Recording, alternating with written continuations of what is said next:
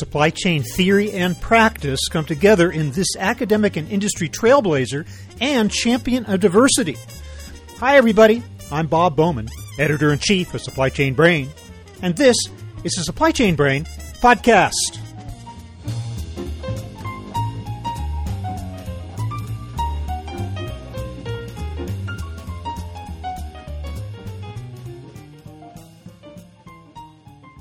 Without question, Dr. Lisa Williams is both an industry thought leader and business entrepreneur.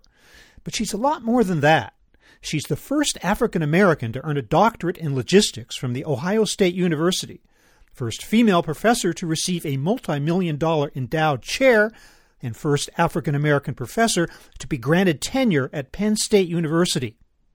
But she left it all behind to start her own business, the world of entertainment, publishing, and inspiration, or world of EPI, the largest black owned multicultural doll company. Today we'll talk about all of her accomplishments, as well as her challenges in launching a business from scratch with no on the ground experience and keeping it thriving through the pandemic.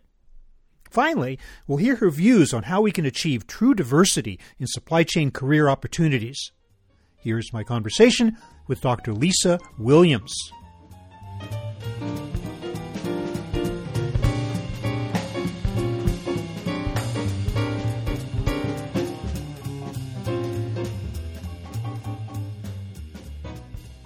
Dr. Lisa Williams, welcome to the show. It's my pleasure. Thanks so much for being with me today. What's going on in the toy industry right now? How are you holding up with all the problems out there in supply chain and the like? Actually, we're doing quite well, but there are several challenges, and we are learning to adapt in this new environment. And so, because of that, things are actually going pretty well for us. Any supply issues that you're having in terms of materials or on the other end, getting the stuff sold? Oh, absolutely. I didn't say we didn't have problems with materials. Ah, okay. supply. Yes, we do have problems with shortage of supply, delay in terms of supply, just overall issues with warehousing and trying to find enough space. How are you overcoming those problems? Or are you just sort of suffering through them? what can you do? a, a little of both, actually. Mm-hmm. So, one of the things that we're doing is the majority of our factories are located in Asia. However, we have found some other suppliers that are a little closer to us, and that is helping to eliminate some of the supply backlog. Uh-huh. Because it's, it's closer, and so it takes less time for the product to get to us. We have expanded our warehouse space, and we've actually increased the number of warehouses we have, and that helps with some of the storage and fulfillment did you kind of see the writing on the wall? Everybody was saying that there were going to be problems late in the year and that a lot of people were ordering early and, in fact, shopping early too. Were you able to do that at all? Were you able to stock up on inventory in advance, knowing that trouble was ahead? Oh, yes. We did stock up on some inventory and we plan to ship a lot earlier, and that has helped us. The stuff comes in from Asia on a boat, right? On a ship. Yes, it does and we all know what's happening with ships. So I guess yeah. that's a big problem. But as you say, you're you're diversifying your supply. That's a, a, good move. Like other what other parts of the world are candidates now are working for you? Well, we actually have some in Colombia. And we're looking at some in Canada as well. So, some creative solutions out there. I'm wondering to what extent you were able to draw on your academic experience, your academic credentials you taught supply chain and logistics for all that time. Now you're really in it. So, were you able to draw on that actual experience, or when it when, when it turned out to be in the real world of supply chain, it was a different ball game altogether? Well, you know what? That's a great question. It was indeed a different ball game altogether. Mm-hmm. Studying it is very different than doing it, for sure. But yeah. those years of teaching executives, MBA students, and PhD students, the number of years I spent doing that certainly has helped to give me a wealth of knowledge and understanding that has helped us come up with these creative supply yeah. issues, you, solutions. You got the theory, and now it's time to put it into practice in the trenches, and you seem to have combined them two, the two pretty successfully. Yes. I have to now ask you a question that I'm sure you've answered a thousand times, and I apologize for this, but I'm curious as to how this works. But you essentially walked away from a highly distinguished academic career to get your hands dirty into the real world of supply chain and to create this this fantastic company, World of EPI, Entertainment, Publishing, and Inspiration, and to create these dolls. Why? what, what was the reason why you you made that transition when you did? You know what? You, that was a great question. And you are right. I was very fortunate to have a career that I absolutely adored. I was the first African American to graduate with a PhD in supply mm-hmm. chain management from the Ohio State University. And yes. then I went on to become the first African American female to get tenure at Penn State. And then ultimately, I became the highest ranking professor, be it black, yellow, purple, green, male, or female. so things are going really well. I love doing supply chain research. I love talking about supply chain research. But then one day, totally out of the blue, I was watching this updated doll study. And suffice it to say, there was a beautiful little black girl on the show, and they asked her which doll she wanted to play with, the black doll or the white doll. I just knew she was going to play the play the black doll, mm-hmm. but she didn't. She said the white doll. That shocked me. But what broke my heart is when she said why. And she said she wanted to play with the with the white doll because the black doll skin was nasty. Nasty. And then she went, yeah, oh, what a word. a word. That's a very strong word. And then, oh, it goes further. Then she touched her own hand as to indicate somehow that her skin was nasty too. Oh and that God. just broke my heart because I thought if we have one little girl who thinks somehow that she's less than, that's mm-hmm. a loss for her. It's a loss for her family, and it's a loss for society as a whole. And I just felt I had to do something. And so that yeah. day, the world of EPI was created. And now we went from one or two dolls with, I can't even count the number of SKUs that we have, and they're constantly increasing. You set off on a crusade right? But uh, just but it's one thing to vow I'm going to do this. I'm going to change the world. I'm going to change perceptions for children about the acceptability of their own heritage. But then getting that off the ground. I mean, what did you do first? How did you even start? Oh my goodness, that was a great. I, you know what? I didn't know either. I Mm-hmm. had this passion and this desire to make sure that that little girl and other little girls had dolls that represented their beauty and brilliance. I went to China. I looked online. I found uh, factories. I talked to them, and literally, I flew across the ocean, Mm-hmm. landed in Shenzhen, started meeting with factories, and the rest is history. But I really did not know how to do it. Thank goodness I did have the support of Walmart. I do want to say that because without Walmart support in the early days, you wouldn't see the ever increasing lines of doll collections that we have now. It truly is because of the support from Walmart. Positively perfect, simply fresh, fresh squad dolls co- collections. Well, you really did, did branch out pretty quickly, did you not? Yes, we did. The, the fans have been incredibly supportive of this line. And I think it's because people see the authenticity of what we're doing. I mean, we make sure that every sculpt is one of a kind piece of art. It's unique and it represents the ethnicity of that particular child. So we don't Mhm. take one generic sculpt and simply paint it brown with a pink lip. We don't do that. We make sure that you can see the difference of the authenticity of the ethnicity within each doll's face. Yeah, that's interesting because I as recall, I'm bringing up daughters myself way back when. The Barbies that were nominally black were just Barbies with tinted plastic, really. That's what it looked like. So uh, I, I could see where that would be an issue.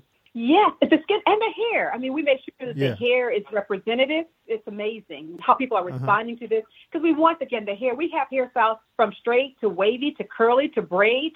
Mm-hmm. Every type of hair texture that little children have, we represent in our dolls. And you quickly moved on to designs for more adult dolls as well, older, with, with the bodies that would reflect that as well. So you kind of ran the whole gamut of, of, of design, did you not?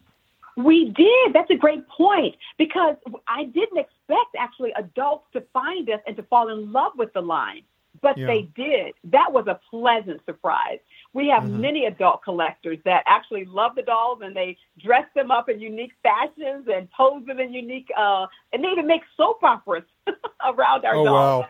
So it's really cool to see what they do. So, informing this company, what was an unpleasant surprise? Where did you hit some real obstacles or some unexpected obstacles that you hadn't necessarily prepared for and that you had to confront and deal with in getting this company on its feet? it's kind of like that brilliant question you asked earlier. And when I was a professor, I taught business. I taught business students. And so I figured as an academician who had studied this, I kind of knew what to expect. But oh boy, it's so much different from studying it and teaching it than it is to actually doing it. So mm-hmm. I discovered the challenges of working overseas, for example. When I went over there and I was saying, I want a truly authentic representative face, and here's what I want it to look like, I didn't think I was going to get any pushback, but I did. Really? Because the industry at that time was so accustomed to just doing what we talked about, taking a beautiful Caucasian face and painting it brown. And here I was coming from a totally different paradigm because I didn't know any better, right? I'm a novice at this. So I mm-hmm. came with a paradigm of no, no, no. We're going to start from scratch and we're going to create something that's truly authentic. It took a while for them to buy into what I was proposing. Ultimately, they did, and then we came up with the line. But that was hard. Then mm-hmm. I didn't know how expensive creating a company, a doll company in particular. Even when you have a great partner like Walmart, you still have to come up with the funds to design the doll, to produce the doll, to ship the doll here to the U.S., mm-hmm. to warehouse the doll. All of that has to be prepaid before you get one invoice paid by your partner. Yeah. So there was a lot of cash outlay that I did not anticipate. How about ensuring that your manufacturers were following ethical standards for workers in Asia? How do you keep visibility of that? How do you make sure that they're the right suppliers that follow those guidelines? Great question. Well, I actually went over, and I do still go over, well, at least pre pandemic. I would yeah. go over like four times a year, and I would check the factors to make sure. But again, I'm a novice when it comes to that. So we actually hire uh, independent third party in- inspectors to go over and to make sure that the factory that I visited and the processes and procedures that I saw in place are indeed everyday procedures. So we do have an independent agency that makes sure that mm-hmm. the uh, ethical standards are being adhered to. And they're able to continue to do that during the pandemic? Yes, absolutely. That's good. When was the last time you were there? Was it before the pandemic that you were able it to make an actual in person? Exactly. I went over there see, a few months before the pandemic. Do you feel the need to get back at any point? I mean, in 22, do you think you're going to need to make a trip back and kind of just kind of survey the landscape, make sure everything's working as planned? Absolutely. Our company has grown and we actually now have an office in Asia, but mm-hmm. I still feel that I need to have boots on the ground myself, meaning my little high heels need to be over there walking that factory hmm. floor to make sure that everything is going according to plan. So, yeah. yeah, I do plan to get over there as soon as I can. Let, us review again your, your distinguished career on the academic side. As you say, first African American to receive a doctorate in logistics from the Ohio State University, first female professor to receive a multi million dollar endowed chair, first African American professor to earn tenure at Penn State University. I have to confess, I have two reactions to hearing that. One is fantastic, the other is what took so long? It's kind of, I mean, really? What's your feeling about that? You entered a world in which you were the first. I mean, that must have been frustrating. You must have faced obstacles. I mean, what is that world like even today in terms of the, I'm talking now about the academic world, in terms of true diversity that would encourage others to come along and follow in your footsteps? It was a shock to me when I started my doctoral program. I did not know that I was the only and the first I just it, because you're right. I often tell people, you know, I was the first, and then I'll say, and I'm not that old. yeah, so yeah, that's what I mean. It, yeah, you know, we're not talking about that long ago. No, we're really not. And so you're right. There was a lot of improvement that needs to take place in the area of supply chain. And now I'll tell you, as I'm now in the entrepreneurial business in the toy industry, we are the largest multicultural toy company. So there's a lot of room and improvement that can be done in the toy industry as well quickly. I mean, what year did you found the company? Remind me. I, oh, sure. Well, I founded the company initially starting with books. And so I had a leadership mm-hmm. book to support supply chain management evolution and managers to grow into senior positions. So mm-hmm. I had a leadership book first, and that book was sold to Walmart, and that was in 2003. And then we did a line of children's books, and those were very successful. That Walmart asked if I do a line of dolls in the image and likeness of the characters in the books. And so that segment weighed me over to dolls. Ah, even though, but I'll tell you, I know that's really the business side of it. But even though Walmart said they wanted me to do it, I really didn't prove myself to be right because I said no to Walmart. I absolutely said no to them. I wouldn't do it because I didn't know anything about the toy industry or doing dolls. And uh-huh. I said no not once, but I said no three times it wasn't until I saw that little girl on television that I recognized the need to do it, and so that's you, really yeah. So Yeah, you had definitely. already, it was already in your brain somewhere, the concept that you weren't going to go forward, but you had been thinking about it up to that point, being, Yes. being goaded into it by Walmart, but finally got around to doing it, huh? Yeah. Yeah, so it was kind of like divine timing, right? Divine intervention because I'm like, no, no, no, no. But then I saw the little girl, and then I like, okay, Yeah. yeah, this is this is yours to do. To reach the heights that you reached on the academic side, did you have mentors? Did you have people who were your inspiration, who pushed you in that direction, who helped you along? Or did you feel rather alone in that in carving that path? Boy, that's like a an and question. I felt very alone in my doctoral program, but I uh-huh. did have support. So there was a, a professor, Martha Cooper. Shout out to Dr. Martha Cooper. She's listening. That Sure, was yeah. very supportive. I had an office mate that was also very supportive. Outside of those two people, and my family support, of course. Mm-hmm. Outside of that, it was a pretty lonely experience. How can we change that for future people who want to come along and follow your example? How can we pr- promote true diversity in that highly traditional academic environment? I'm starting to see some things, but I think if we have programs that are specifically designed to attract and educate people about supply chain management. I mean, horrible things are happening in supply chain, the crisis we're experiencing now. But one of the good things is that people are hearing about it. So mm-hmm. awareness is part of the issue, right? If we make people more aware of supply chain management and the opportunities that exist within the field, I think that helps. And then with that education, if we go and find and identify qualified multicultural students, minority students, that's how we're going to get this problem solved. Mm-hmm. We have to start by attracting the right students, the right candidates. And they're the out there. Yeah. The outreach Yeah, has they're to go beyond the traditional networks. Absolutely. Uh, and that would be other types of schools other than you know the typical schools we're thinking about and maybe even down to the high school level do you think that's valuable to get kids interested in it even earlier Absolutely. That's exactly it. I, I serve on a supply chain board at Tuskegee University in Alabama. And that's one of the things we do is we mm-hmm. identify high schools as well as colleges and we educate and show them the value of supply chain management and the opportunities that exist within it. Because again, like I said, with this crisis we're experiencing, we're hearing more about it. But prior to that, we didn't know anything about supply chain management. So in a way, this is helping to increase again the awareness. And now, if we make some entrees, even in high school level, I think that will certainly help to increase the number of people that are interested in the field. do you personally feel a responsibility to play the role of mentor in two worlds one is the academic world that you were so successful in the other is the business and entrepreneurial world that you're now so successful in is there a responsibility that rests on your shoulders to make sure others can come up behind you Huge responsibility.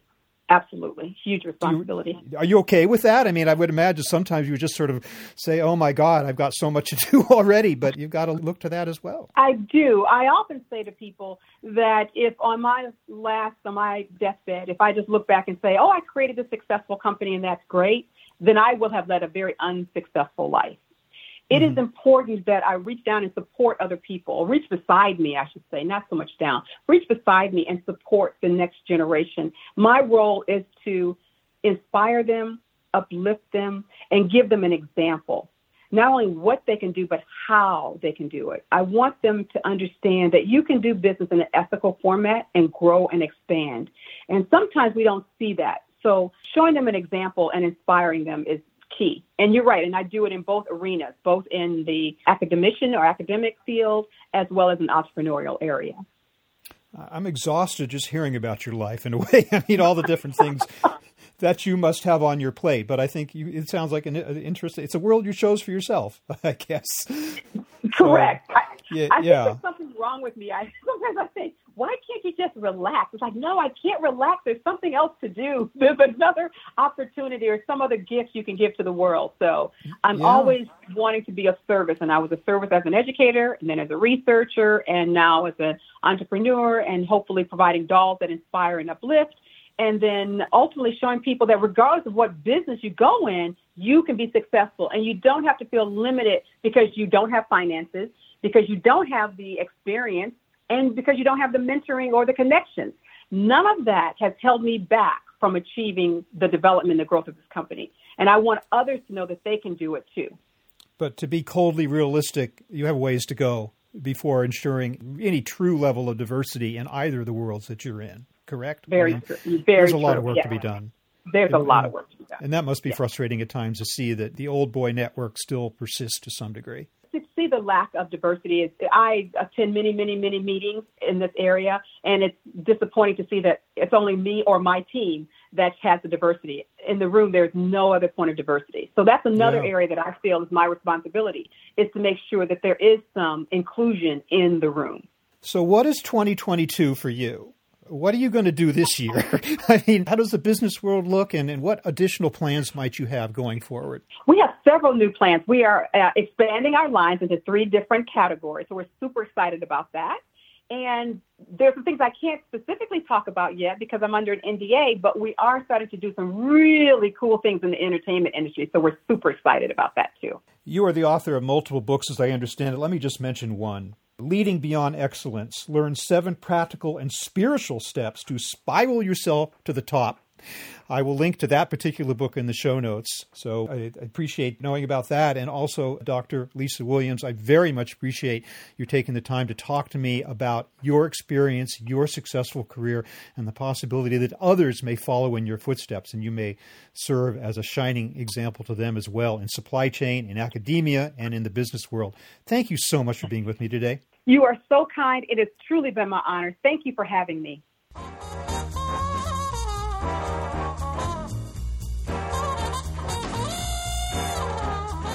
That was my conversation with entrepreneur, academic, and industry thought leader Dr. Lisa Williams. We're online at www.supplychainbrain.com, where we post a new episode of this podcast for streaming or downloading every Friday. You can also read my Think Tank blog, watch thousands of videos, and access all of our other content, including the digital edition of our magazine. Look for us on Facebook and LinkedIn. Follow us on Twitter at SCBrain, and also watch videos on our YouTube channel. You can also download or subscribe to the podcast on Apple Podcasts. Got any comments or suggestions on this or any episode? Email me at rbowman at supplychainbrain.com. Stay well and see you next time.